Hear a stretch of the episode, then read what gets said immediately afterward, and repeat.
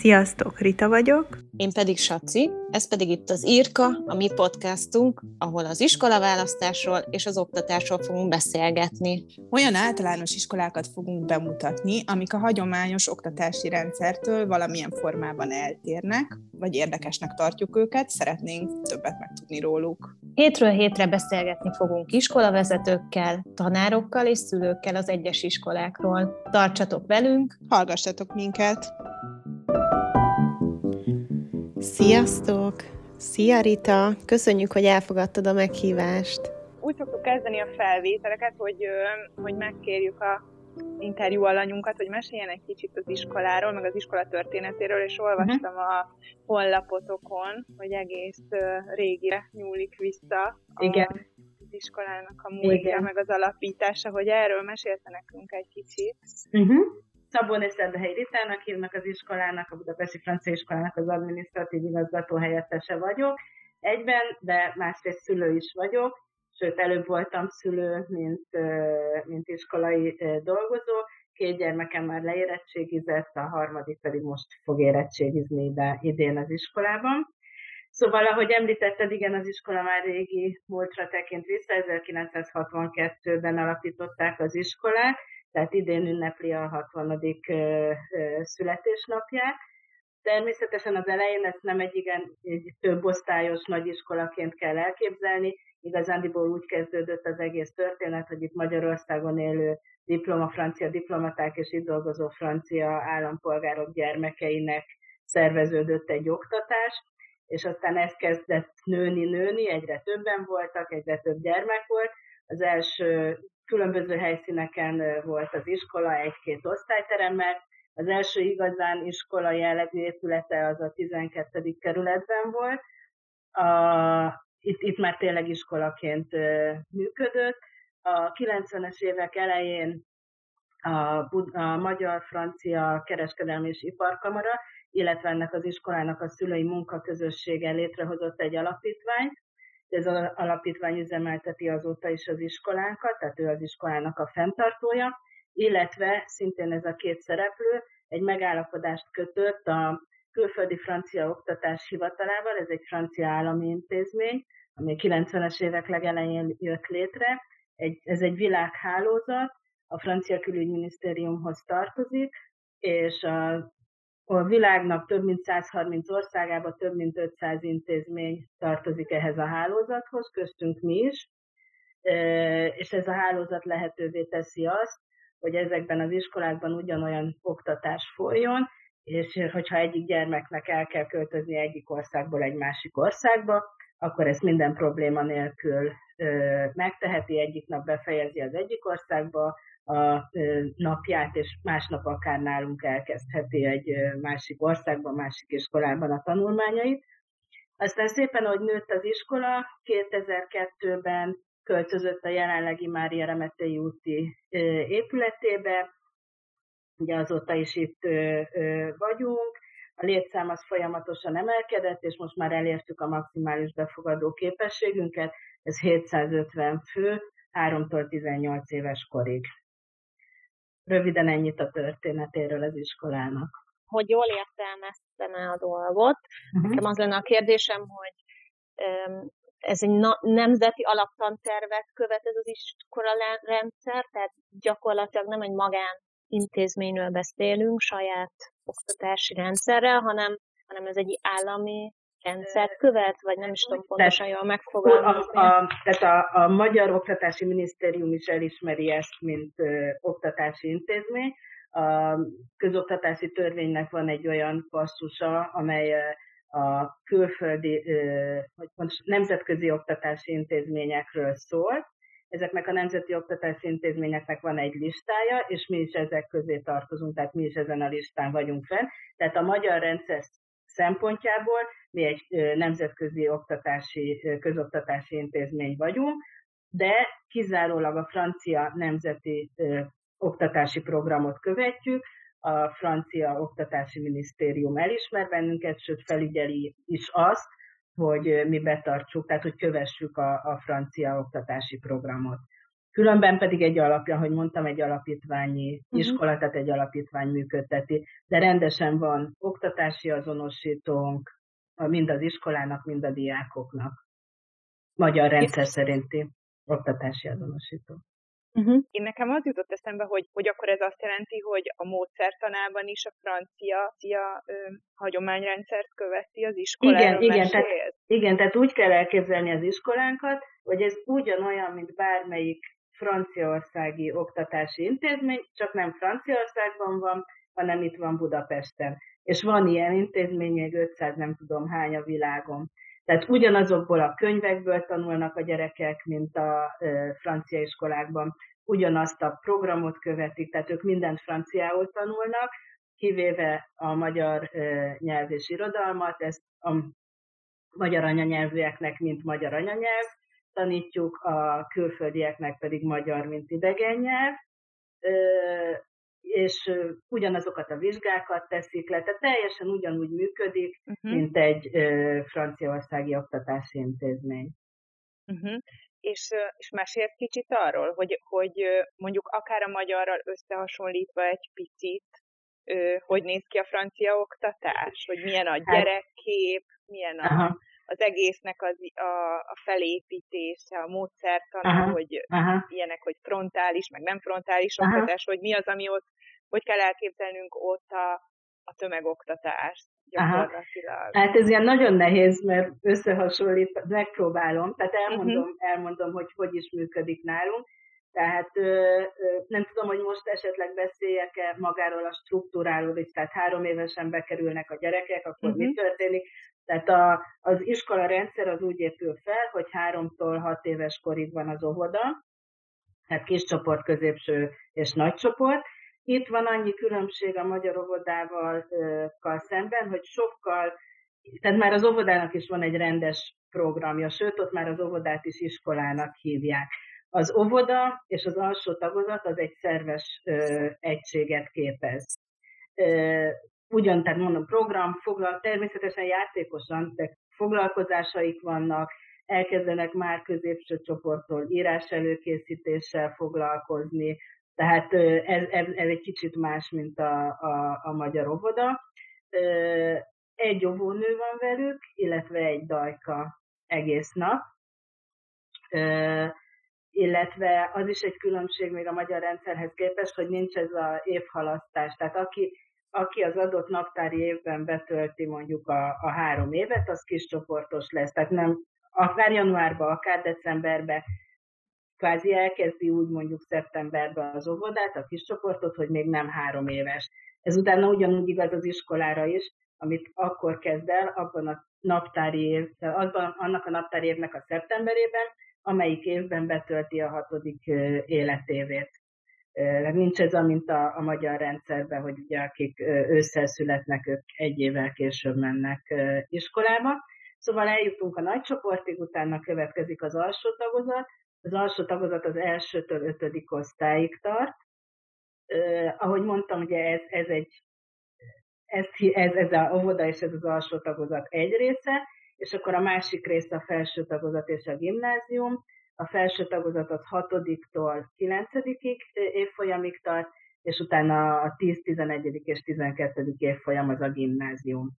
Ugyanúgy osztályok köré szerveződik az oktatás, tehát ugyanolyan osztályok vannak, mint a, a magyar rendszerben. Esetleg ott annyit érdemes megjegyezni, hogy előfordulhat, tehát a francia rendszerben az egy bevett dolog, hogy vegyes osztályok vannak. Tehát, hogy mondjuk van egy e-, első-második osztály. Ez nálunk a vegyesen. Ez nálunk is előfordul, ami egy kicsit úgy furcsa először, nekem is furcsa volt, mikor az én gyerekem először ilyen vegyes osztályba került, de, de ez működik, tehát nyilván a, a pedagógusok erre ki vannak jól képezve. Az is érdekesség, hogy az, a pedagógusok, aki nincs külön óvópedagógus és alsó tagozatos pedagógus, akinek diplomája van, hogy tanítson, az kis csoportosoktól ötödik osztályosokig bárkit taníthat. Itt, az is, itt még azt is szeretném kiemelni, hogy minden évben új tanítójuk van a, a gyermekeknek, itt figyelek mindig, hogy ne tanítónénit mondjak, a rossz beidegződés, nagyon sok férfi pedagógusunk is van, tehát minden évben új pedagógusa lesz a gyerekeknek, sőt, az osztályok sem fixek, hanem egy év folyamon belül minden szeptemberben újra alkotják az osztályokat, tehát összekeverik a gyerekeket. És akkor utána, ugye, ahogy mondtam, a 6-tól 9-ig az a felső tagozat, ott már tantár, tehát ott már ugye tantárgyak szerint szaktanárok tanítják őket, illetve utána van a gimnázium, az utolsó három év, ott pedig, hát most éppen második éve egy érettségi reformot vezettek be, és kicsit megváltozott az érettségi rendszer, a gyerekek a 11. évben fakultációkat választhatnak, tehát van pár, néhány közös tantárgyuk, azon felül minden diák nálunk a mi, iskolában, mi iskolánkban hat tantárgy közül választhat, hogy melyiket szeretné emelt óraszámban tanítani, a hatból hármat kell kiválasztania, és utána a 12. évfolyamra ebből a háromból kettőt őriz meg, és ezek lesznek az érettségin a fő tantárgyai. Különben az oktatás az alapvetően frontális ö, oktatás. Ö,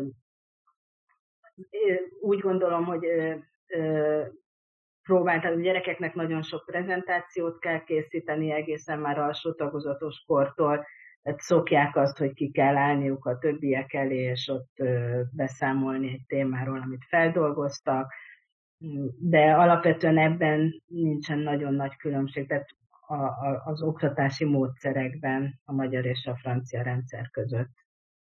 Uh-huh. És ez, hogy mindig új tanító van, megkeverik az osztályokat, ennek mi az oka? Uh-huh.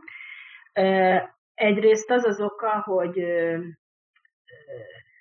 ugye ez, ez mindig attól van, aki azt mondja, hogy jaj, milyen kár, hogy, hogy jövőre új tanítónéni, vagy tanítóbácsi lesz, van, aki azt mondja, hogy hú, hál' Istennek csak egy évig kellett vele lennem.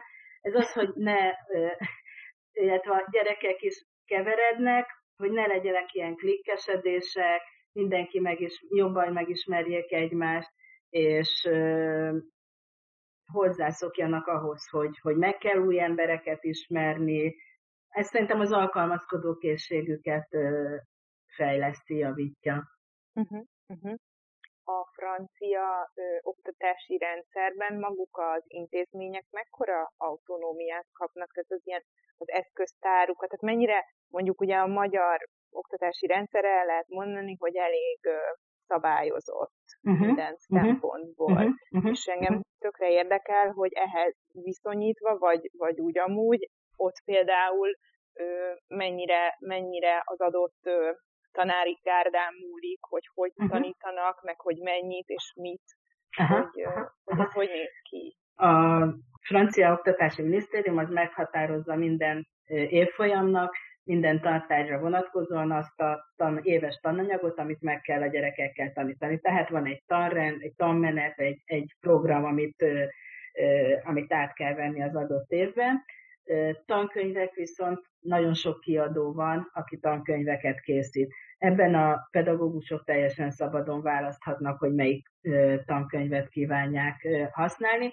Itt nálunk az jellemző az iskolában, hogy egy-egy tantárgyat tanító pedagógusok azért közösen együtt határozzák el, hogy jó, akkor mi ezt és ezt a kiadót választjuk. Tehát az, az olyan nincsen, legalábbis itt nálunk, vagy nagyon ritka, hogy mondjuk egyik évben az egyik kiadónak a tankönyvéből tanulnak, másik évben egy másik kiadónak a, a, a tankönyvéből, vagy az egyik osztály ilyen tankönyvből tanul, a másik ö, olyan tankönyvből tanul. Ö, és azon belül például az, hogy milyen sorrendben dolgozzák fel a tananyagot, tehát melyik témát veszik először, mondjuk a tankönyv végével kezdik, vagy az elejével, abba teljesen szabad ö, kezet kapnak. Tehát úgy, úgy építik fel ők az éves tanmenetüket, ahogy szeretnék, annyi fix, hogy tessék ezt a tanya, tanya, tananyagot, ezt meg kell tanítani a gyerekekkel. Úgy például még erre a szabadságra nincsenek olyan, tehát nincsenek előre meghatározott kötelező olvasmányok. Például mindig az adott ö, ö, irodalomtanár dönti el, hogy ő a adott osztályal milyen műveket kíván feldolgozni. Nyilván igazodva a programhoz, tehát a, a, ahhoz tartozó könyvet olvastat el a gyerekekkel, de, de ez az ő szabadsága, hogy mit választ és melyiket választja. Uh-huh. Uh-huh. Mennyire jellemző, hogy van folyamatos továbbképzés, meg a pedagógusoknál van uh-huh. együtt gondolkodás, uh-huh. hogy uh-huh. ebben milyen a ti iskolátok? Aha. Aha. A továbbképzések Ugye itt ez a Covid előtt, Covid után, szóval az alaphelyzetet mondom, amikor nincs Covid és minden működik rendesen. Ez szintén ennek a külföldi francia oktatás hivatalánhoz való, hálózathoz való tartozásnak a, az egyik előnye, hogy szervezet a, a világ ilyen zónákra van felosztva. A mi iskolánk az a kelet-közép-európai zónához tartozik, akkor ezen belül nem tudom, van hány iskola, 10-20x ilyen francia iskola, és akkor nekik közös, ez a, közösen szerveznek továbbképzéseket a tanév folyamán.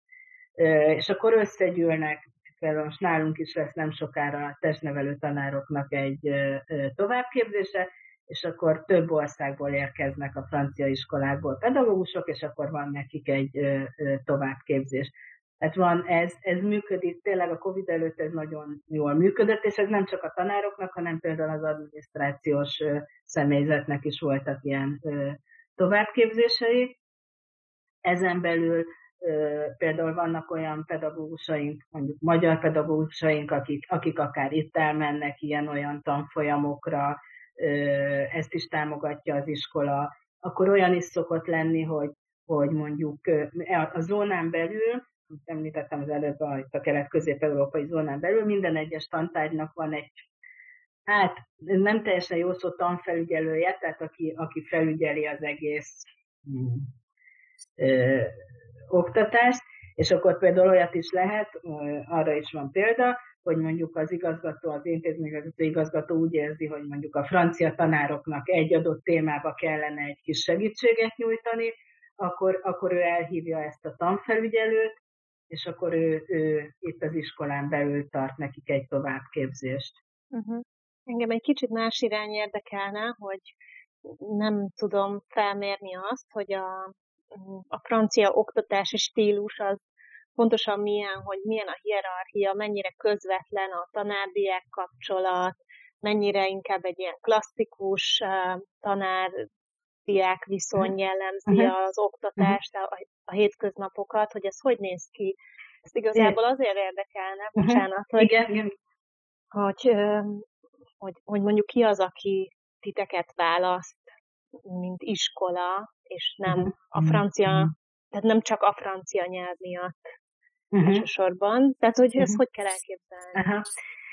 Hát én inkább azt mondanám, hogy klasszikus ö, ö, szerepek vannak, tehát ö, igen, tehát vannak a tanárok, vannak a diákok, akik között nyilván van bizonyos távolságtartás, tehát nem ilyen bratyizós kapcsolat van a, a pedagógusok és a gyerekek között. Itt talán ez, ez úgy általában a francia ö, rendszerre jellemző. Itt nálunk azért annyiban más egy kicsit, hogy ugye sokszor a gyerekek itt vannak a mi intézményünkben három éves kortól 18 éves korig. Tehát 15 évet itt töltenek el. 15 évet keresztül a mindennapokban ugyanazzal a százan vagyunk felnőttek az iskolába, ugyanazzal, majdnem ugyanazzal a száz emberrel ö, találkozik. Tehát nyilván valamilyen szempontból közvetlenebb a, a, a kapcsolat, meg nem csak mondjuk a, egy, ha egy franciaországi gimnáziumot nézzük, akkor ugye az három év a gimnázium, akkor egy adott tanár maximum három évig találkozik, vagy tanít egy diákot. Mivel nálunk felső tagozat is, meg a gimnázium is ugyanaz a egység, ugyanaz a, az iskola, ugyanazokkal a pedagógusokkal, ugye itt nálunk akár 7 évig is ö, lehet, hogy egy tanára mindennapokban találkozik. Tehát jobban ismeri a gyerekeket, de ennek ellenére azért egy egészséges hierarchikus viszony van a pedagógusok és a gyerekek között. Hogy kik választják a mi iskolánkat, hát ez, ez ilyen egyrészt ugye értelemszerűen azok a franciák, akik itt dolgoznak, akik ide jönnek két-három évre dolgozni, mert tudják, hogy az ő gyerekük járt akár Franciaországba, akár Hongkongba, akár nem tudom, az, az Egyesült Államokba, egy francia iskolába, akkor ide jönnek, és itt probléma nélkül tudja folytatni a, a tanulmányokat, ugyanazt fogja tanulni, ugyanazt fogja tovább tanulni, mint korábban. Tehát egyrészt vannak ők.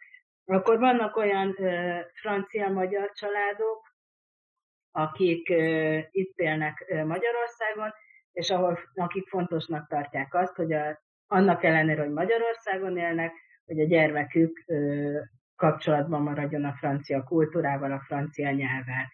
Aztán vannak olyanok, akik szintén itt dolgoznak Magyarországon, nem feltétlenül franciák, hanem akármilyen másik országból érkezett ö, ö, családok. Különben az iskolánkban 40 különböző országból érkezett ö, diák van akik idejönnek, ugyan két-három évig itt dolgoznak, és utána tovább mennek egy másik országba, ugye nekik is fontos az, hogy az oktatásnak a folytonosságát biztosítani tudják, tehát ők, ők is a francia iskolát választják, mert ez egy adottság, hogy, hogy utána kvázi bárhova mennek, nem lesz probléma az iskola választással vagy kereséssel. Illetve vannak magyar családok is, sőt, nagy többségben magyar családok diákjai járnak hozzánk, Hát itt is van olyan, akinek például van családi kötődése Franciaországhoz, ezért tartja fontosnak a, a francia nyelvet. Van olyan, aki kint élt külföldön, esetleg ott már megismerte ezt a hálózatot. Ö, illetve van olyan, aki, aki csak, ő, ő mindig álmodott arról, hogy a gyermeke franciául tanuljon, francia közösségbe legyen, és meg tudja ezt adni a gyermekének, és akkor a mi iskolánkat választja. Igazándiból Körülbelül ezek a legfontosabb ö, dolgok szerintem. Uh-huh. Még, a, még az óvira visszatérve nekem uh-huh. az jutott eszembe, hogy ha valaki nem ugye francia rendszerű oviba járt, vagy nem a ti ovitokba, uh-huh. akkor ez jelente bármi nehézséget, hogyha ott kezdi az első osztályt. Nyilván a nyelv az egy ö, uh-huh. biztos egy dolog, de hogy azon kívül, hogy ugye a magyar rendszerben nem tanulunk mondjuk, vagy aha, tanulnak aha. mondjuk a gyerekek. Nyilván ezt a pedagógusaink ezt tudják, tehát ismerik a, a, a magyar ö, ö, óvodákat, ö, ö, tudják ezt kezelni. Aki nem beszél franciául, annak egy felzárkóztató programot dolgoztunk ki, tehát segítjük őket, hogy minél hamarabban megtanulják a francia nyelvet, de különben egyéb, tehát azért nem úgy kell elképzelni, hogy hogy akkor most aztán ott ilyen fú, de nagy szigor van, és, és, és a 55 percesek különben az órák, és akkor 55 percig senki meg nem mozdulhat. Nyilván ezt is fokozatosan ö, alakítják ö, ki a napi rendet az iskolában, de ez különben nem szokott problémát okozni. A nyelv miatt mi azt mondjuk, hogy minél hamarabb jön hozzánk egy gyermek, annál könnyebb neki, de, de különben más problémát nem, nem okoz, hogyha csak iskolába érkezik hozzánk. Uh-huh. Ugye eddig nem nemzetközi iskolákkal foglalkoztunk, uh-huh. nem tök más egyébként, nem csak ilyen más. Nagyon, más, én, én is próbálom egy átállítani igen, a... meg majd a kérdéseket full újra, kell, igen, full újra kell írnunk szerintem, hogy igen, az érdekel, hogy ugye akkor ez nyilván azt jelenti, amit elmondtál az összetételről, hogy itt nagyon nagy a fluktuáció. És hogy ez uh-huh. hogy ez hogy hat a közösségekre, vagy hogy akkor uh-huh. nyilván ez egy normális dolog akkor a gyerekeknek, hogy jönnek, mennek, uh-huh. de hogy te, mint pedagógus, így kívülről, hogy látod ezt, hogy ezek a csoportosulások, vagy osztályok, ezek hogy tudnak együtt aha, működni, aha. vagy ez milyen dinamikát eredményez? Aha, aha. Körülbelül minden évben, tehát most egy átlagot mondok, de minden évben 100 diák megy el az iskolából, a 750-ből, és száz új diák érkezik. Ugye nyilván ebben a százban benne vannak a végzősök, akik elmennek, a száz érkezőben benne van az X kis csoportos, aki érkezik, és akkor ezen belül a többi az a különböző évfolyamokban eloszlik. Ugye én, én nem vagyok pedagógus, tehát én, én nem tanítom a gyerekeket, nincs is pedagógiai végzettségem, tehát én abszolút csak az adminisztrációs részekkel foglalkozom, igazándiból erre a kérdésre inkább, mint szülő tudok uh-huh. válaszolni, amit láttam a gyerekeimnél. Persze, tehát az utolsó nap az iskolában, július végén, vagy július elején éppen, hogy jön ki a, a, a tanév, az, az mindig a, a sírás, tehát ott az iskola előtt a síró gyerekek, síró anyukák, mert el kell válni, mert elmennek, stb. De, de valahogy ez, tehát ez, ehhez hozzászoknak a gyerekek. Sőt, szerintem a gyerekek még könnyebben szoknak hozzá, mint a, a, az anyukák, apukák, a szülők, és ez ad nekik egyfajta nyitottságot is, hogy, hogy oké, okay, ők most elmentek, de jönnek újak, és akkor őt, őt befogadjuk, tehát például ez is szerintem sokkal jobban befogadóak, mert hozzászoknak ahhoz, hogy minden évben, sőt évközben is van új osztálytársunk, megismerkedünk vele, barátkozunk, elég könnyen be tudnak a gyerekek illeszkedni. Nyilván azok is, akik érkeznek, mert sokszor ők is, nekik is ez már az x iskolájuk, ahova járnak, tehát sokkal rugalmasabbak, rugalmasabban tudják ezt kezelni. Annyira nem illik ide a kérdésem, de volt, de akkor megtöröm a lendületet. A Dorival már a szülői felvétel során érintettük ezt a, ezt a kérdést, de engem szülőként ez abszolút foglalkoztat, hogy mi magyar családként, hogyha odaíratjuk a gyerekünket első osztályba, aki mondjuk egy szót sem beszél franciául, akkor ezt ennek a, a, a menete hogy néz ki, hogy, hogy zárkóztatja fel őt az iskola, mennyi idő alatt szokták megtanítani a, a nem beszélő, franciául nem beszélő gyerekeket, illetve ez hogy néz ki napi szinten úgy nagyon pontosan? Szóval van négy-öt pedagógusunk, aki kizárólag csak ezzel foglalkozik a a franciául nem, vagy még nem elég jól beszélő gyerekek felzárkóztatásával. Az elején ez úgy zajlik, hogy elviszik őket bizonyos órákról. Nyilván, bocsánat, most egy kicsit kalandozok, tehát nyilván van egy határ, egy életkori határ, ahonnan már nem szívesen veszünk fel olyan gyereket, aki abszolút nem beszél franciául, mert, mert például mondjuk, ha valaki ugye szokott lenni, hogy nyolcadik után szeretnének hozzánk jönni gyerekek, akik nem beszélnek még franciául. Ezt nem nagyon szoktuk támogatni, mert a kilencedik év végén vizsgázni kell. Egy év alatt nem tudnak úgy megtanulni franciául, hogy ezt a komplex vizsgát le tudják tenni. De ötödikig, hatodikig még, még nem szokott probléma lenni, tehát addig tudnak még jönni hozzánk diákok, akik nem beszélnek franciául. Szóval az elején, de mindig mi azt mondjuk a szülőknek, hogy minél hamarabb, annál könnyebb a gyerekeknek. A, szóval úgy zajlik az elején, hogy kiviszik órákról a gyerekeket, és ott külön kis csoportban, tehát 56-an vannak maximum egy ilyen kis csoportban, és külön foglalkoznak velük mindig párhuzamosan azzal, amit a többiek, az, amivel foglalkoznak a többiek a rendes tanórán is. Azt a szókincset mélyítik el, tehát mind, mindig a kettő, tehát a, ez a speciális pedagógus, a francia, úgy hívjuk mi ezt, hogy francia, mint oktatási nyelv, pedagógus, illetve az osztálytanító pedagógus mindig szorosan együttműködik, és egy idő után, amikor, amikor már fejlődnek a gyerekek, akkor pedig nem viszik ki őket, hanem a pedagógus megy be az osztályba, kvázi a háttérben maradva, még ott segíti őket, hogyha azt látja, hogy, hogy nagyon elvesznének. De ugye egész nap, tehát reggel 8-tól 2-ig, 3-ig a franciát hallják a gyerekek, tehát nem tudok olyat mondani, hogy hány hónap alatt tanulnak meg tökéletesen franciául, mert ez abszolút gyerekfüggő, sőt, családfüggő, inkább úgy mondanám de általában ezt a felzárkóztató programot ezt két évig szoktuk biztosítani a gyerekeknek, tehát az első két évben, utána már nem szokott lenni szükség rá. Uh-huh. A, amit kérdeztél, hogyha a szülők nem beszélnek franciául, ez igazándiból nem okoz problémát, nagyon sok ilyen családunk van, de sokszor van úgy, sőt, én jó magam is így jártam, hogy a gyerekek hatására tanulják meg a nyelvet a, a szülők.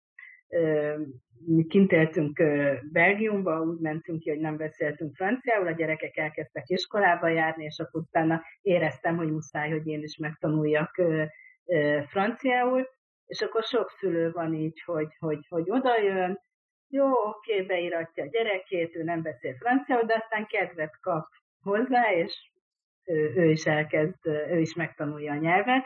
Különben nagyon sok pedagógusunk beszél magyarul is, tehát kétnyelvű, úgyhogy a, vagy pedig angolul, tehát a kommunikációt a szülők és a pedagógusok között, akik nem beszélnek franciául, azok vagy magyarul, vagy angolul tudják megoldani, illetve hogyha bármikor az iskola, ha van egy szülő tanár megbeszélés, akkor, és a szülő igényli, akkor természetesen az iskola biztosít tolmácsot.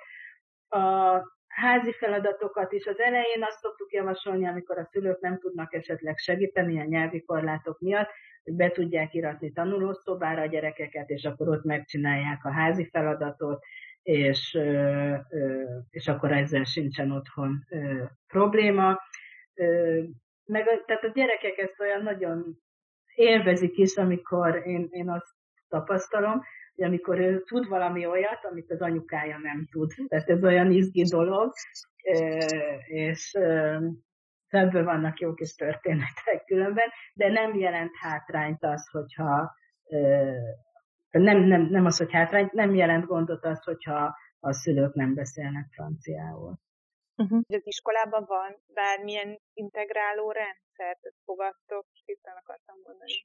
Sajátos nevelés? Sajátos igen, nevelés, Aha. igen. Aha. Gyerekeket. Igen, tehát van egy programunk, amely a, a sajátos nevelési e, igényű gyerekekkel foglalkozik, de ez mindig, tehát ez nem csak ilyen szülői bemondásra, hogy jaj, a gyerekem mondjuk hiperaktív, úgyhogy csináljanak ezt meg azt vele, tehát mindig, mindig kérünk alapos, akár, sőt, néha az iskola kezdeményezi, a pedagógus gondolja úgy, hogy van valami, ő, ő lát valami kis nehézséget, és akkor kérjük a szülőktől, hogy vigyék el a, a gyerekeket akár a pedagógiai intézetbe felmérni őket, vagy, vagy van, amikor a szülő jelzi nekünk, hogy ő elment logopédushoz ide-oda, amoda, tessék, itt van a diagnózis, és akkor ennek a, a, a diagnózis alapján mindig van lehetőség arra, hogy ilyen speciális programot hozzunk létre, vagy alkalmazunk a gyerekeknél. Például olyan diákunkra is van, pro, van példa, aki mellett mindig ott ül egy felnőtt egész nap, tehát egy, na, a pedagóguson kívül egy ilyen segítő, egy asszisztens, aki egész nap vele van, figyel arra, hogy ne kalandozzon el az órákon, van az iskolánkban logopédus, pszichológus, hát így is tudjuk segíteni a gyerekeket. Egy külön csapat foglalkozik az ilyen sajátos nevelési igényű gyerekekkel. Illetve például a francia rendszer, ezt nem tudom, hogy Magyarországon hogy van, de a francia rendszer lehetőséget ad arra is, hogy az ilyen, ilyen diákok például a vizsgán is különböző könnyítéseket kapjanak. Tehát vannak olyan diákjaink, akik mondjuk az érettségén egyharmad idővel többet ö, tölthetnek a, a feladatok kitöltésével, vagy használhatnak számító, vagy nem kell kézzel írniuk, hanem számítógépbe írhatják be a válaszokat. Tehát ilyenek ö, vannak, ilyen programjaink vannak. Úgy általánosságban van arra bármi irányelvetek, hogy milyen gyerekeket vártok az iskolába? Nincs. Nincs. Nincs. hogy gyakorlatilag nincs, bárki számára megfelelő lehet az iskola. Aztán van olyan, a, nem tudom, hogy erről fogunk-e később beszélni, hogy hogyan zajlik nálunk a felvételi, van egy elbeszélgetés a, a felvételi keretében, és van, amikor annak alapján mi azt tanácsoljuk a szülőknek, hogy nem ez az iskola való az ő gyereküknek. Tehát mi célunk az, hogy a gyerekek sikeresek legyenek, örömmel jöjjenek iskolába. Hogyha már azt látjuk még a legeleje előtt, hogy ez nem, nem, a, nem, nem ennek a gyermeknek való, akkor inkább azt rögtön megmondjuk a szülőnek, mint hogy utána egy kudarcot kelljen feldolgozni és megoldani. De nem, nincsenek ilyen kritériumok, hogy kinek való az iskola, meg uh-huh. kinek nem. Számonkérésről, motivációról még nem mhm. beszéltünk, uh-huh. hogy uh-huh. ez hogy, hogy néz ki uh-huh. Uh, aha, aha, aha. Tehát ezt is akkor egy külön elmondanám, hogy óvodában is kapnak már szöveges értékelést a gyerekek. Ez most vagy fél évente, vagy negyed évente, ebben most itt egy kicsit elbizonytalanodtam, amikor a pedagógusok egy részletes, megadott szempontok szerint egy részletes jellemzést írnak a gyerekekről, és akkor a szülők ezt egy, egyéni elbeszélgetés során kapják meg ezeket a jellemzéseket Utána elsőtől ötödik osztályig ugye az alsó tagozat, ott ABCD jelekkel értékelik a, a gyerekeket. Az A az azt jelenti, hogy egy adott kompetenciát teljes mértékben elsajátított, a B az azt jelenti, hogy nagyobb mértékben elsajátította, de még vannak hiányosságok. A C az azt jelenti, hogy kisebb részeket már elsajátított, de a nagy részét még nem, és a D pedig az, hogy nem sajátította még el az adott kompetenciát. Itt, itt negyed kapnak bizonyítványt a gyerekek, és úgy van, minden tantárgyon belül minden egyes kompetenciát, feladat típust külön értékelnek. Tehát egy ilyen alsó tagozatos bizonyítvány az ilyen két-három oldalas, illetve szöveges értékelést is írnak a gyerekekről. Utána felső tagozatban, gimnáziumban, ott pedig 1-től 20-ig kaphatnak a diákok érdemjegyet. Mm, sokszor van az, hogy elosztja jó, 1-től 20-ig, akkor 5-tel elosztom, és, bocsánat, 4-jel elosztom, és akkor az megadja a magyar érdemjegyet. Ez nem, nem jó módszer. De a, a, ha valaki már 16 és a fölötti jegyet kap, az már nagyon-nagyon jónak, hát az már tényleg nagyon jónak számít. Tehát még a, a 14-es is simán mondhatjuk, hogy az ötös, tehát nem, nem lehet így ha, ha mindenképpen a magyar rendszerbe akarunk gondolkodni. Felső tagozatban és gimnáziumban is negyed évente kapnak bizonyítványt a gyerekek, minden tantárgyhoz tartozik egy érdemjegy, ugye 1-től 20-ig, ez az adott negyedévben megszerzett, az adott negyedévben megszerzett jegyeknek az átlaga, illetve annyi, annyi van itt érdekesség, hogy a negyedév közvetet, amit naponta kapnak jegyeket, ott a, a pedagógusok különböző szorzókat tudnak rögzíteni a jegyhez. Tehát, hogy mondjuk például egy beadott házi feladat, az lehet, hogy csak feles szorzóval szerepel, de mondjuk egy témazáró nagy dolgozat, az mondjuk kettes ö, szorzóval szerepel. Tehát így súlyozva van ez a bizonyítványba bekerülő jegy. Illetve ami nagyon fontos, hogy a jegyen kívül a bizonyítványba minden egyes ö, pedagógus az adott tantárgyra vonatkozóan ír egy szöveges jellemzést a diákokról. Ez egy két-három mondatos jellemzés, egyrészt tantárgyanként, és a végén kap egy általános jellemzést is a, a diák. Ez nagyon-nagyon fontos a francia rendszerben, sokszor még fontosabb, mint maga a jegy, amit kap. Tehát például, a, amikor felsőoktatási intézménybe jelentkeznek a diákok, akkor a francia felsőoktatási intézmények sokkal inkább nézik a bizonyítványokba ezt a szöveges értékelést, mint hogy mi volt az adott érdemjegy. A szöveges értékelésben sokkal mindig kiemelik, hogy, hogy saját magához képest hogyan fejlődött, mindig kiemelik, hogy milyen a motivációja az órán. Ez egy sokkal árnyaltabb képet ad a gyerekekről, mint pusztán az, a, egy szám, a, a tantárgy mellett, tehát az adott érdemjegy, és akkor úgy van, hogy minden osztálynak, de még mindig a felső tagozatos gimnáziumról beszélek, minden osztálynak minden negyed évben van egy-egy osztályozó értekezlete, ahol az iskola igazgatója vesz részt, a pedagógusok, diákoknak a képviselő, tehát az adott osztályba tanító pedagógusok, a diákoknak két képviselője és a szülőknek a két képviselője.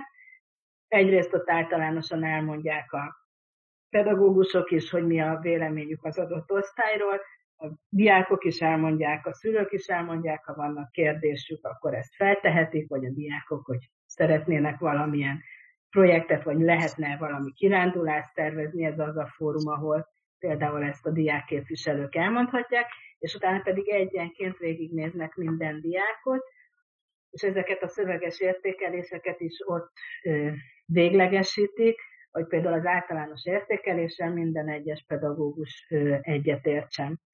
A számunkérések azok nagy többségében írásbeliek, tehát sokkal kevesebb szóbeli számonkérés van, mint a, a magyar rendszerben. Nem mm. tudom, hogy ez így Jó, kerek volt, érthető volt -e. Igen, igen, szerintem. Ö, jó, én, én a szülőkről, szülői közösség, abba, uh-huh. abba te jól belelátsz akkor. igen, erről. Aha, erről én is mindenképpen szerettem volna beszélni, mert nálunk az iskolában a szülőknek nagyon fontos és, és érdekes szerepe van. A, ugye, mint mondtam, egy alapítvány üzemelteti, a, vagy a, egy alapítvány a fenntartója az iskolának. Az alapítványnak az elnöke egyben a szülői munkaközös, vagy szülői egyesületnek is az elnöke. A szülői egyesületnek minden egyes szülő a tagja automatikusan, tehát amint a, beiratja a gyermekét hozzánk, akkor a szülői egyesületnek tagja lesz. És például érdekesség, hogy magának a épületnek a tulajdonosa az a szülői egyesület.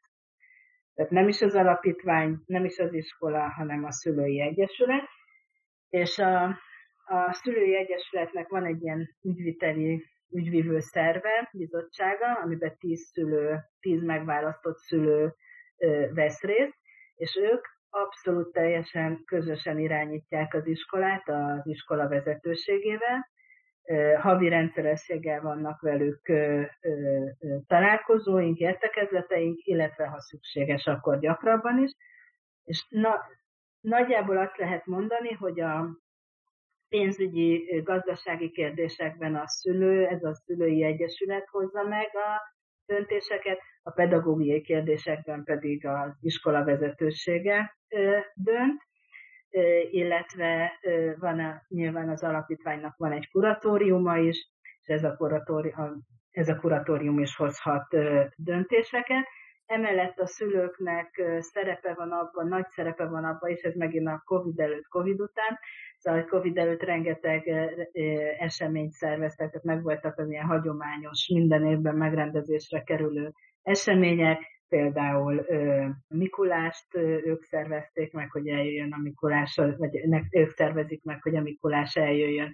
Tanév végén iskola ünnepet szerveznek, mozi esteket szerveznek a gyerekeknek, vagy például itt a környéken elég híres a garázsvásárunk, és mindig kapjuk a kérdéseket, hogy ugye idén lesz már garázsvásár, mert ez sajnos elmaradt az elmúlt két évben, azt hiszem. Emellett minden osztálynak van szülőképviselője, aki tulajdonképpen kapcsolatot teremt az osztályfőnök és a, a többi szülő között. Mm, tehát nagyon, tényleg nagyon-nagyon fontos. A szülők nélkül, a szülők, ők, ők, ők is ugyanúgy vezetői a, az iskolának, mint a, tehát a szülői egyesületnek a, a megválasztott tagjai, ugyanúgy vezetői az iskolának, mint a, a, az iskola vezetés. És ez jellemző a francia rendszerre? Amúgy, az, az, hogy, az, hogy a szülői munkaközösségnek fontos szerepe van, az, az igen, de ennyire nem, tehát itt ugye nálunk ez azért van ennyire kihangsúlyozottan, mert hogy alapítvány üzemelteti uh-huh. a... Tehát ezekben a külföldi francia iskolákban igen így van a legtöbben. De, de a, nyilván egy, egy franciaországi önkormányzati iskolánál ott, ott nincsen, a, nem a szülők irányítják a, az iskolát, hanem az önkormányzat. Uh-huh. Uh-huh. Nekem, bocs, még egy eszembe jutott, mielőtt tovább megyünk, hogy a ünnepek hogy vannak, hogy a francia ünnepeket ünneplitek az iskolában, vagy a magyar ünnepeket, vagy uh-huh. milyen, uh-huh. milyen hagyományrendszere van az iskolának, uh-huh. ilyen szempontból szokások. Aha, aha. Eleve ö, azzal kezdeném, hogy a maga a tanévnek a rendje az különbözik a magyar iskolák ö, ö, rendjétől ugyanúgy szeptember első napjaiba kezdünk, tehát abban nincs különbség, viszont utána úgy épül fel a tanév, hogy van egy 7, esetleg 8 hetes tanítási ciklus, és utána mindig van két hét szünet. Ez a gyakorlatban úgy néz ki, hogy van szünetünk október, tehát szeptember elején elkezdik a gyerekek az iskolát, utána október végén, november elején van két hét szünet, utána karácsonykor van két hét szünet, utána ez a február vége, március eleje van két hét szünet, tehát most is szünet van nálunk az iskolában, majd jövő hétfőn kezdünk újra járni, illetve utána április végén, május elején van két hetes szünet, emiatt egy kicsit kitolódik a tanév, és június utolsó napjaiba, július első napjaiba ér véget. Mm, ugye azért elég sok közös ünnep van, bár a, a, a francia oktatási rendszerben nagyon fontos, hogy ez egy szekuláris iskola, tehát a vallásmentes minden francia iskola, de ennek ellenére természetesen a Mikulást megünnepeljük, van karácsonyfánk minden évben, mivel minden diák vagy magyar, mint idegen nyelvet, vagy magyar, mint anyanyelvet tanul, természetesen megünnepeljük a magyar nemzeti ünnepeket. Osztály nem iskola szinten, hanem, hanem osztályon belül. Tehát így, így próbálunk igen mindent, mind a két kultúrát uh-huh. fenntartani és, és meg, megismertetni a gyerekekkel. Igazából nekem ehhez kapcsolódóan nincs most kérdésem. A gyerekek egy teljes napját, hogyha végigbeszélnénk, szerintem hasznos lenne. Ez a szülői beszélgetés során már elhangzott, de térjünk itt is rá, hogy hogy néz ki, hánytól hányig tart uh-huh.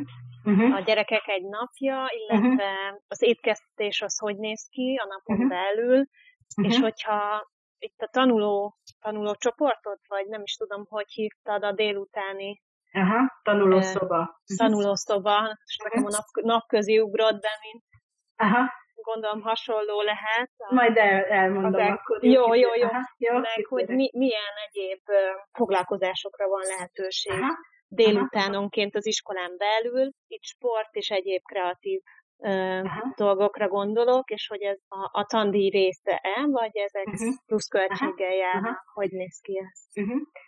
Tehát a, a, mind az óvodában, mind az iskolában 8 órakor kezdődik. Tehát itt, itt fontos az, mivel ugye mondtam, hogy az óvodában is programot követnek a gyerekek, hogy fontos az, hogy 7 óra 50 és 8 óra 10 között a gyerekek megérkezzenek az óvodába. Mivel egy kicsit eltér a napi rend, megint ezt a óvoda, alsó tagozat, felső tagozat, gimnázium, megint így, így szétszedném. Szóval az óvodások 7.50 és 8 óra 10 között érkeznek, akkor van egy kis reggeli, ilyen kis beszélgetésük, utána közösen megreggeliznek, és akkor utána elkezdődnek a napi programjaik. Délelőtt kimennek egy fél órára az udvarra játszani. A, ugye azt, azt még nem mondtam, hogy maga az iskola úgy van felépítve, hogy elkülönül az óvodai rész, van átjárhatóság a kettő között, de teljesen külön részben vannak az ovisok, van egy rész az alsósoknak, és van egy másik rész a felsősöknek és gimnazistáknak, mind a három korosztálynak van udvara, de ezek is külön-külön, tehát nincs átjárás, az ovisok nem tudnak átmenni a nagyoknak az udvarára, tehát teljesen különálló udvarak, udvaraik vannak, amiket a, most egy pár éve újítottunk fel teljesen, akkor mindig nyilván az adott korosztálynak megfelelően vannak ezek felszerelve. Szóval délelőtt kimennek fél órára az udvarra, utána visszajönnek, folytatják a, a, a tevékenységeiket, utána ebédelnek, ebéd után a kis csoportosok és azok a ebéd után tehát a kiscsoportosok és azok a középsősök, akik még igénylik, ők alszanak, a többiek, a nagycsoportosok, ők már nem alszanak, ők kimennek az udvarra, utána még van egy kicsi foglalkozás nekik kettő óráig, kivéve szerdán az egy rövidebb nap, akkor 11-12 körül már befejeződik nekik a nap. Tehát kettő de alapvetően kettő órától lehet jönni. Tehát kettő órakor fejeződik be a nap az a legelső időpont, amikor haza lehet vinni a gyerekeket, de lehetőségük van maximum 5 óráig maradni az iskolába, és akkor itt jön, vagy van gyermekfelügyelet, vagy pedig különböző szakkörökön vehetnek részt. Ezek, ezek nem részei a tandíjnak, hanem ezekért külön kell fizetni, csak úgy, mint az ebédért, de majd mindjárt erre még kitérek. Hát a, gyere, a gyermekfelügyelet az tényleg csak gyermekfelügyelet, ott vagy kint az udvaron, vagy pedig, hogyha a időjárás nem engedi meg, akkor az egyik teremben vannak a gyerekek, és ott játszanak. Szakkörök, nagyon-nagyon sokféle szakkörünk van, sport, művészetek, kapoéra, balett, képzőművészet, vagy van ilyen meseolvasós szakkörünk, akkor idén indítottunk el egy kis mini zeneiskolát, amik, ahol az óvodások ott még hangszeren nem tanulhatnak, de van nekik egy bevezetés a zenébe szakkör, ez nagyon-nagyon népszerű. És akkor a, nem, és mindig egészkor lehet a gyerekekért jönni, tehát vagy kettőkor, vagy háromkor, vagy négykor, vagy ötkor. Tehát mondjuk fél négykor nem, akkor meg kell várni a, a négy órát, és akkor lehet elvinni a gyerekeket. Ez az óvodában, igen, az óvoda így néz ki. Az alsó tagozat szintén 8 órakor kezd, ez, az alsó tagozat eléggé hasonló, 8 órakor kezdenek, ők is délelőtt kimennek az udvarra, ebédelnek, ebéd után is kimennek az udvarra, utána folytatják a, a tanulást, kettőig vagy háromig, ez az adott napnak az óra rendjétől függ, mert általában a magyar órák és a angol órák van, amikor így a nap végén vannak, tehát kettő és három óra között, és akkor ugyanúgy ötig maradhatnak itt a gyerekek. Egyrészt van nekik is ez a gyermekfelügyelet, akkor van az a már említett tanulószoba, ahol elkészítik pedagógus felügyeletével a házi feladatokat, illetve vannak a szakkörök. Felső tagozat alapvetően 8 órakor kezdődik ott is a tanítás, a felső tagozatban és a gimnáziumban, de előfordulhat, hogy az órarend úgy alakul, főleg a gimnazistáknál, hogy mondjuk csak 9 órakor kezdenek, tehát csak 9 órára kell jönniük, és ők, hát ahogy, ahogy idősödnek, egyre tovább maradnak az iskolában, tehát a gimnazisták négyig, ötig ott vannak a, az iskolában, és órájuk van, és nekik vagy 12 és 1 óra között, vagy pedig 1 és 2 óra között van egy egy órás ebédszünetük. Illetve előfordul az, hogy napközben lyukas órájuk van a felső tagozatosoknak, gimnazistáknak, akkor vagy tanulószobára mehetnek, ahol a házi feladataikat készíthetik el, vagy pedig a könyvtárba mehetnek be, illetve a gimnazistáknak már nagyobb szabadságot biztosítunk, ők akár ki is mehetnek az iskolából, de a felső tagozatosoknak a nap végéig bent kell maradni az iskolába. Ugye már említettem az ebédet, az ebédet egy külső cég biztosítja, és az ebéd az tulajdonképpen 9. végéig kötelező, tehát kötelező az iskolába ebédelni. 6. és 9. osztály között, hogyha a szülők igénylik, akkor, akkor, akkor erről ez alól adhatunk felmentést. Az iskolában van egy saját konyha, tehát ott készítik helyben a, az ételeket, nem pedig a készételeket hozzák. Az étkezés díja sincsen benne a tandíjba, tehát ezt is külön kell fizetni, illetve ugyanez a cég biztosítja a, az óvodába a reggelit. Igen, van egy, láttam a kérdések között, van egy büfénk is, de ezt csak a felső tagozatosok és a gimnazisták vehetik igénybe, és ugyanaz a cég ö, ö, üzemelteti a büfét, mint aki az étkezést biztosítja. Két ebédlő van az iskolában, van egy az óvodásoknak és az első osztályosoknak, nyilván azok ilyen mini asztalokkal, mini székekkel, és van egy nagyobb ö, ebédlőnk, ahol az összes többi diák, illetve a felnőttek is étkezhetnek.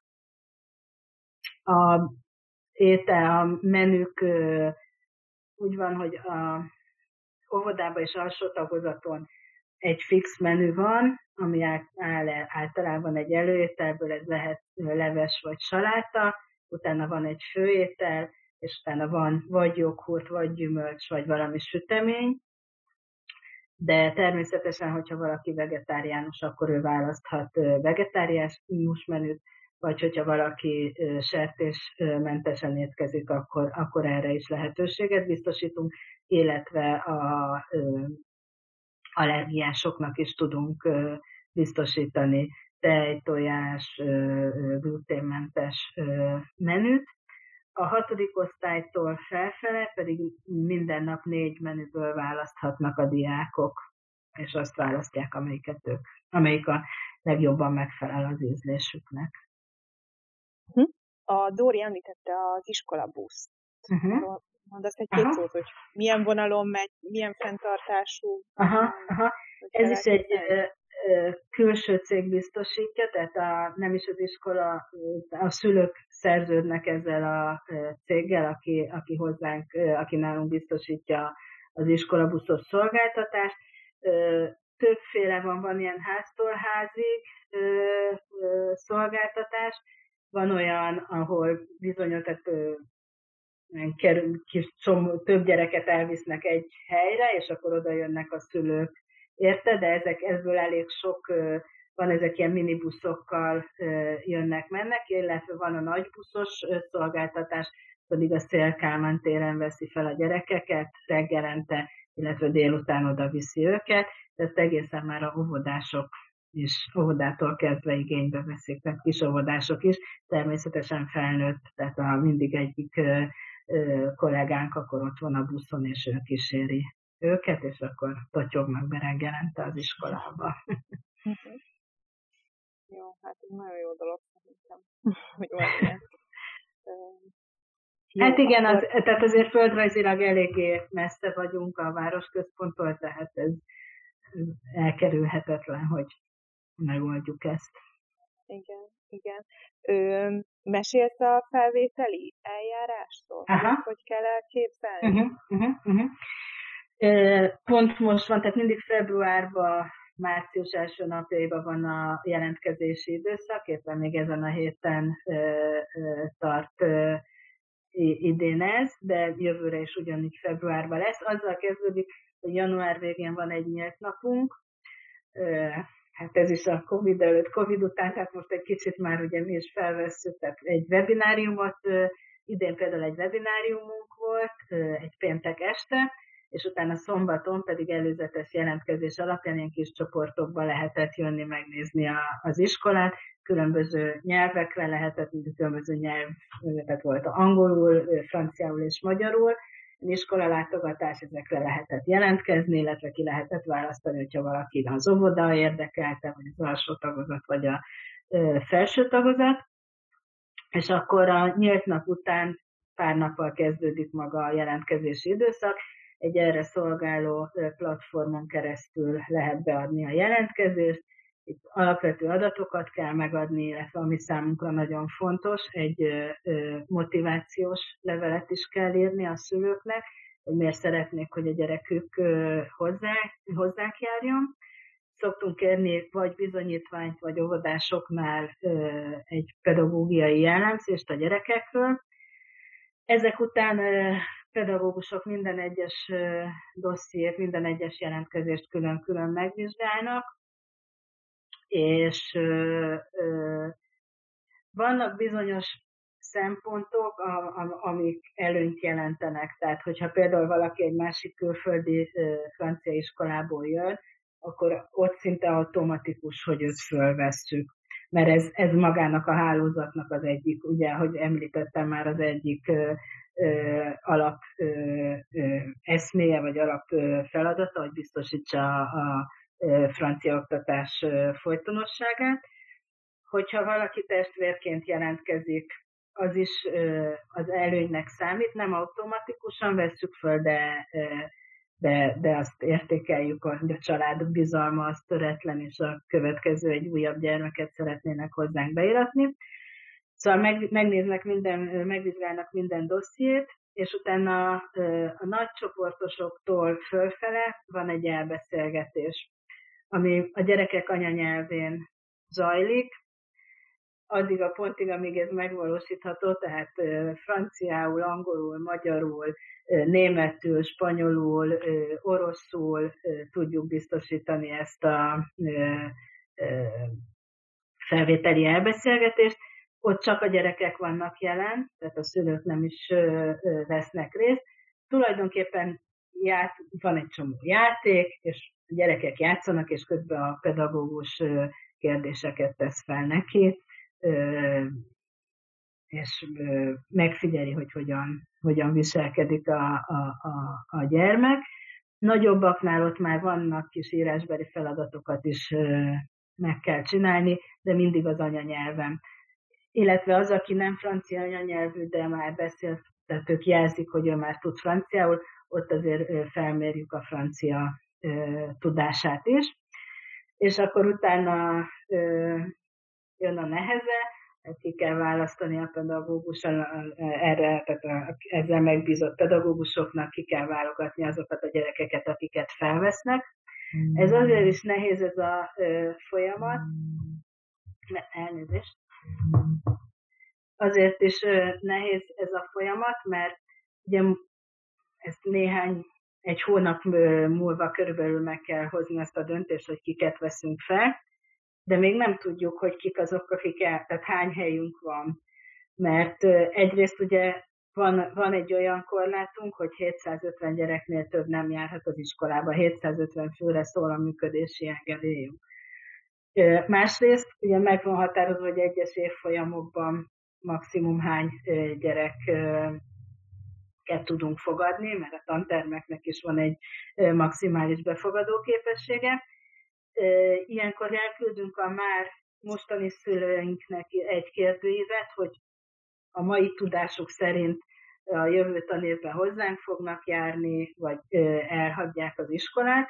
Ugye ez, de sokan még nem tudják, tehát főleg akik külföldiek, nem tudják ilyenkor még, hogy jövőre esetleg áthelyezik őket máshova, vagy nem. Szóval, hogy próbáljuk megbecsülni, hogy hány szabad helyünk van, globálisan az egész iskolára nézve és az egyes évfolyamokban hány helyünk van, és akkor ennek megfelelően tudjuk felvenni a gyerekeket, illetve a többiek ők várólistára kerülnek, és van olyan eset is, akit, akit elutasítunk, az, tehát, mert, mert úgy gondoljuk, hogy nem, nem, nem, fog, nem fog örömmel jönni a mi iskolánkba, és akkor utána, ha még felszabadulnak helyet, akkor a várólistáról ö, hívjuk be a szülőket. Tehát április közepén szoktunk választ adni, hogy föl tudjuk venni a, de, a diákokat, vagy nem.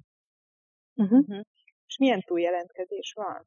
Ez, ez megint nehéz megmondani, mert ö, körülbelül mond, tehát azt globálisan azt mondom, hogy kétszeres, de mondjuk van olyan, eleve van olyan évfolyam, ugye, ahova nem is nagyon, ahol mondjuk egy-két diák jelentkezik, és oda még akár többet is fel tudnánk venni. Van olyan, ahova viszont háromszor annyian jelentkeznek, uh-huh. mint a hány hely van. Uh-huh. Ez, ez tényleg így évfolyamtól függ, illetve évenként is változik. Ugye nagyban függ attól is, hogy hányan mennek el az iskolából. Hány elsőst vesztek fel? Tehát azt tudom megmondani, hogy hány elsősünk lesz. Azt, hogy hányat veszünk Jó, fel, igen, akkor úgy. Aha. Három első osztályt szoktunk indítani, és ezeket ilyen 19-20-21 fővel maximum. Tehát összesen körülbelül 60 elsősünk szokott lenni. Akik óvodába hozzánk járnak, ők automatikusan jöhetnek elsőbe, és akkor a, a fennmaradó helyekre tudunk felvenni újakat. Uh-huh.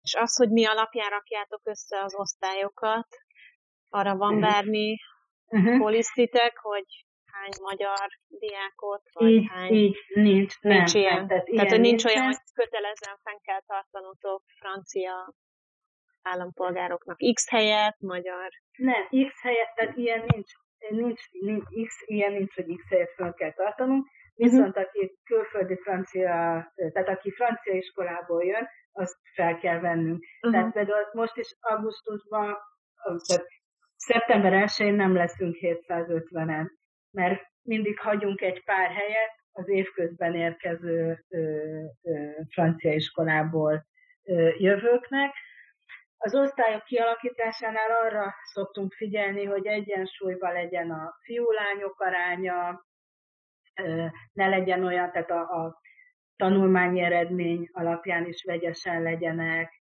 szoktunk arra figyelni az órarend elkészítése szempontjából, hogy akik, nem beszéltünk még a nyelvekről, nyelvoktatásról, aki mondjuk németül, spanyolul tanul, tehát elképzelhető az, hogy mondjuk egy osztályba tesszük, akik spanyolt választanak második idegen nyelvként, másik osztályban vannak a németesek. Ez mindig, minden évben ez változik, de próbáljuk, hogy tehát a, a fiú-lány egyensúlyt azt, azt igyekszünk fenntartani, illetve nincsenek ilyen jó képességű osztály, vagy rosszabb képességű osztály, tehát így, így ilyenek alapján hozzuk, és a pedagógusok állítják össze az osztályokat. Azt akkor jól értettem, hogy már elsőtől van egy második választható? Nem, nem, nem. nem. Idegen nem. nyelv. Nem, aha, akkor ez tehát, hogy van? Aha, tehát a, a nyelvoktatás úgy van, hogy ugye a francia az az az oktatás nyelve. Tehát az nálunk nem idegen nyelvnek számít, az az, az alap.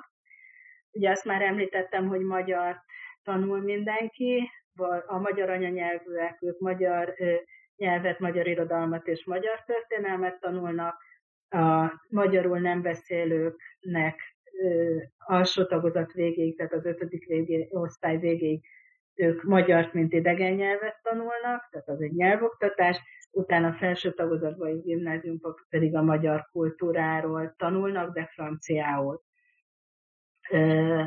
A első idegen nyelv az az angol, amit mindenki kötelezően tanul. Első és második osztályban ez nem ilyen hagyományos nyelvoktatás formájában, hanem például rajzórát angolul tartják, vagy mondjuk a geometriából egy részt angolul tanulnak. És akkor második osztálytól kezdődik a, az angol, a, utána, tehát a rendes, a hagyományos angol nyelvoktatás, utána a hetediktől kell választaniuk még egy idegen nyelvet, ez vagy a német, vagy a spanyol, és az érettségén legalább két idegen nyelvből kell érettségizniük, de aki akar, az háromból is érettségizhet, és itt a magyar is idegen nyelvnek számít. Tehát a magyar anyanyelvű gyerekek magyarból, mint idegen nyelvből érettségiznek, hogyha azt választják.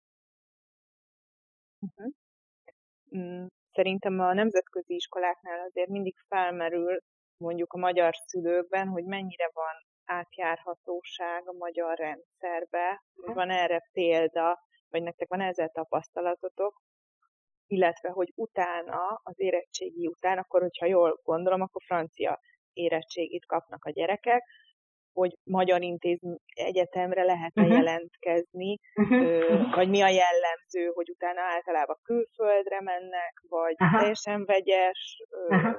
vagy nem tanulnak tovább. Szóval, hogy, Jó, oké. Okay.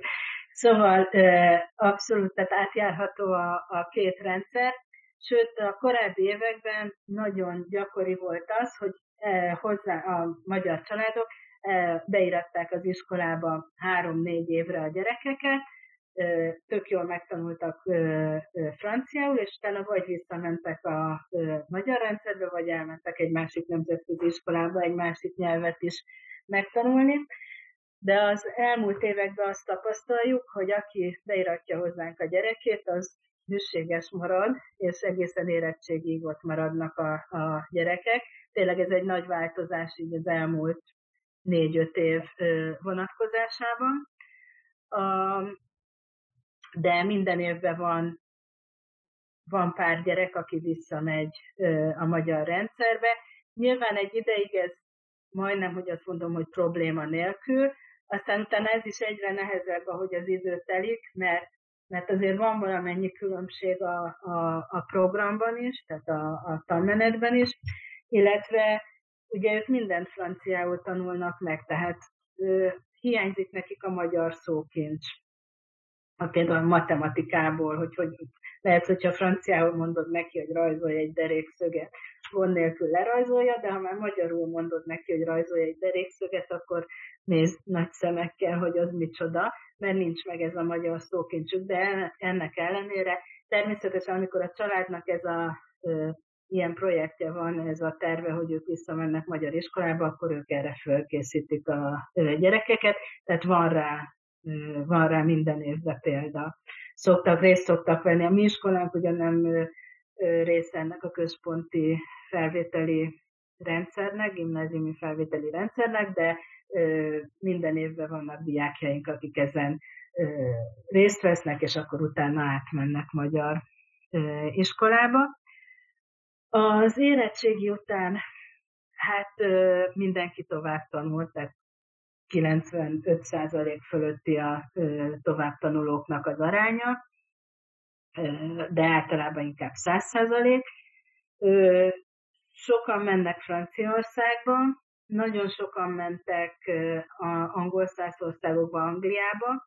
Ez a Brexit után egy kicsit megváltozott, és most azt tapasztaljuk az elmúlt két-három év, két év tapasztalata, hogy Anglia szerepét Hollandia vette át, minden évben több diákunk megy Hollandiába, de ezen kívül mennek Kanadába, Svájcba, Németországba, Olaszországba, USA-ba, tényleg mindenfele, illetve vannak, akik itt maradnak Magyarországon, és itt tanulnak tovább. Ahogy mondtad, Rita, francia érettségit tesznek a diákok nálunk, de ezt az érettségit elfogadja a magyar rendszer is, és átszámítja magyar felvételi pontokra nálunk mhm. megszerzett érettségit, de a legtöbb tantárból csak normál szintű, vagy alapszintű, nem tudom pontosan, hogy hívja, szóval nem emelt szintű érettségiként, mhm. hanem a normál szintű érettségiként. Uh-huh.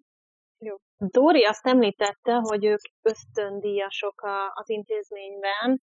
A tandíjról, hogyha mesélnél nekünk, illetve arról, hogy, hogy akkor ki az, aki ösztöndíjra jogosult. Aha, aha. Hát a, a tandíj az ö, eltérő ö, óvodába, alsó tagozaton és a felső tagozat gimnáziumban ugyanannyi. Nagyságrendileg azt mondom, hogy két millió forint körül van, a honlapunkon fönn vannak a pontos összegek, de 1 millió 8 és 2 millió forint között van már a következő tanévre vonatkozó tandíjak is megtalálhatóak. Kétféle ösztöndíj van. Az egyik az a francia állam által biztosított ösztöndíj, ez kizárólag francia állampolgároknak jár. Tehát a francia állampolgárságú gyermekek után, hogyha a szülők szeretnének ösztöndíjat igényelni, akkor ezt az a nagykövetségen tehetik meg, ezt a nagykövetség, a konzulátus határozza meg, hogy ki milyen, ki mekkora ösztöndíjat vehet igénybe. Illetve van egy másik típusú, ami nem is ösztöndíjnak hívunk, hanem intézményi támogatási rendszer, ez pedig a nem francia állampolgároknak, nem francia állampolgárok vehetik igénybe, vagy a vagy magyarok, vagy pedig egyéb más állampolgárságúak.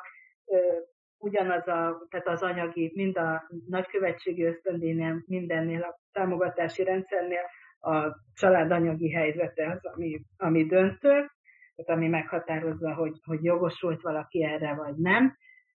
Azért is nem ösztöndíjnak hívjuk, hanem intézményi támogatási rendszernek, mert ennek nem az a célja, hogy valakit 10-12 éven át ö, támogasson a, a, az alapítvány, hanem ennek pont az a célja, hogyha valaki valahol történik valami, akár egy elvesztik a munkájukat, vagy valami hosszabb betegség miatt nem tudnak dolgozni a szülők, emiatt ne kelljen a gyerekeket elvinni a, az iskolából. Tehát ez, ez egy maximum négy éves időtartamra biztosítható, és nem, a rögtön az első tanévtől nem is lehet igénybe venni, tehát már olyan diákoknak, olyan diákok kérelmezhetik ezt, akik már bizonyos ideje hozzánk járnak, és tényleg valami olyan, olyan pénzügyi, nem várt pénzügyi nehézség adódik a családban. Uh-huh. Van esetleg valami, Rita, ami nem hangzott ah, én, én, Igen, én, én mindjárt még itt majd gyorsan átlapozom, amiket összeértem. Arról szeretnék beszélni, mert ez is egy kicsit speciális hogy hogyan áll össze a, az iskolában dolgozó felnőttek, tehát a tantestület kikből áll. Százan dolgozunk az iskolában, ebből 65-en pedagógusok, 35-en pedig az adminisztráción, technikai személyzet, oktatási asszisztensek. Majd még erre szeretnék visszatérni az oktatási asszisztensekre, mert ez is egy specialitása a francia iskolának. És a 65 pedagógusból kettők az, ők az iskola vezetők, tehát az intézményvezető igazgató, illetve az óvoda és alsó tagozatos igazgató, ők, ők a francia állam kiküldöttjei, tehát ők ilyen expat státuszban vannak itt nálunk, és ők maximum öt évig dolgozhatnak, öt évig vannak nálunk, öt évente cserélődik a, ez a két személy, illetve van 28 olyan pedagógus, akit szintén a francia állam nevez ki ide. Tehát ők, ők abszolút a francia állami, francia állam diplomájával, pedagógusi diplomájával rendelkeznek, ott egy versenyvizsgát kellett tenni ahhoz, hogy valaki pedagógus lehessen, ők rendelkeznek ezzel a versenyvizsgával, mert ők 28-an vannak, ők, ők a francia állam alkalmazottjai, tehát ők nem is az alapítványnak, nem is az iskolának az alkalmazottjai. Korábban náluk nem volt ilyen határ, hogy meddig maradhatnak egy-egy iskolában, bár ez is be van szabályozva, hogy ők maximum hat évig maradhatnak, de akik már korábban ezelőtt a szabály előtt érkeztek, ők tovább is maradhatnak, tehát sok, sok olyan pedagógusok van, akik már 10 vagy akár 20 éve itt dolgoznak nálunk, de így a francia állam alkalmazottjaként.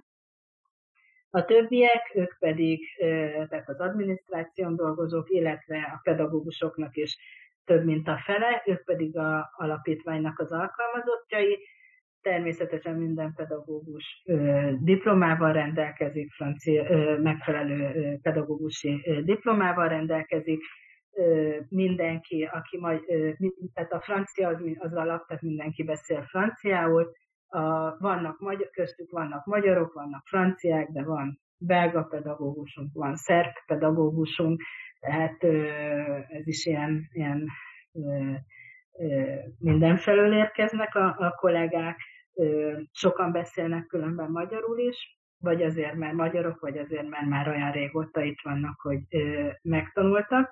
Ezt szerettem volna mindenképp elmondani, illetve hogy ezt mondtam, hogy az, az oktatás, említettem, hogy oktatási asszisztensek, ők a felső tagozaton és a gimnáziumban dolgoznak. Ez, ez a francia rendszernek a sajátossága. Úgy hívjuk őket, hogy az iskolai, ha lefordítjuk szó szerint, hogy iskolai élet csapata. Ők azok, de hívjuk őket oktatási asszisztenseknek, ez úgy jobban nem, nem olyan idegen a magyarul. Ők azok, akik közvetlen kapcsolatban vannak a, a szülőkkel, ők azok, akik például a hiányzásokat, a késéseket adminisztrálják, tehát amikor egy gyerek például késve érkezik az iskolába, akkor elő, először az oktatási asszisztensekhez kell oda menni, ők ezt adminisztrálják, ezt a késést úgy mehetnek be a tantermekbe, illetve ők a szünetekbe is ők vannak a gyerek, ők felügyelnek a gyerekekre, említettem, hogyha lyukasóra van, akkor elmehetnek, a diákok tanulószobára mehetnek, ott is ilyen oktatási asszisztensekkel vannak. Tehát ő, ő nekik azért is nagyon fontos a szerepük, mert ők, ők akik tényleg a, folyamatosan nyomon követik a gyerekeket, például, hogyha azt érzik, hogy valami nem stimmel, a, a gyerekkel úgy látják, hogy fú, már jó ideje a szomorkás, akkor ők felveszik a szülőkkel a kapcsolatot, jelzik ezt az osztályfőnöknek is, hogy ők, ők órákon láttak-e valamit, tehát tényleg nagyon fontos szerepe van a, ezeknek az oktatási asszisztenseknek nálunk. Uh-huh. Uh-huh. Még valami kimaradt egyébként, közben megnéztem a kérdéseket, uh-huh. az pedig a telefonok, meg a kütyük Aha. használata, Aha. mi az iskola policie, egyébként az oktatásban mennyire vesznek részt ilyen eszközök napi szinten, Aha. Aha. hogy szabályozzátok ezt. Aha. Erről mesélj.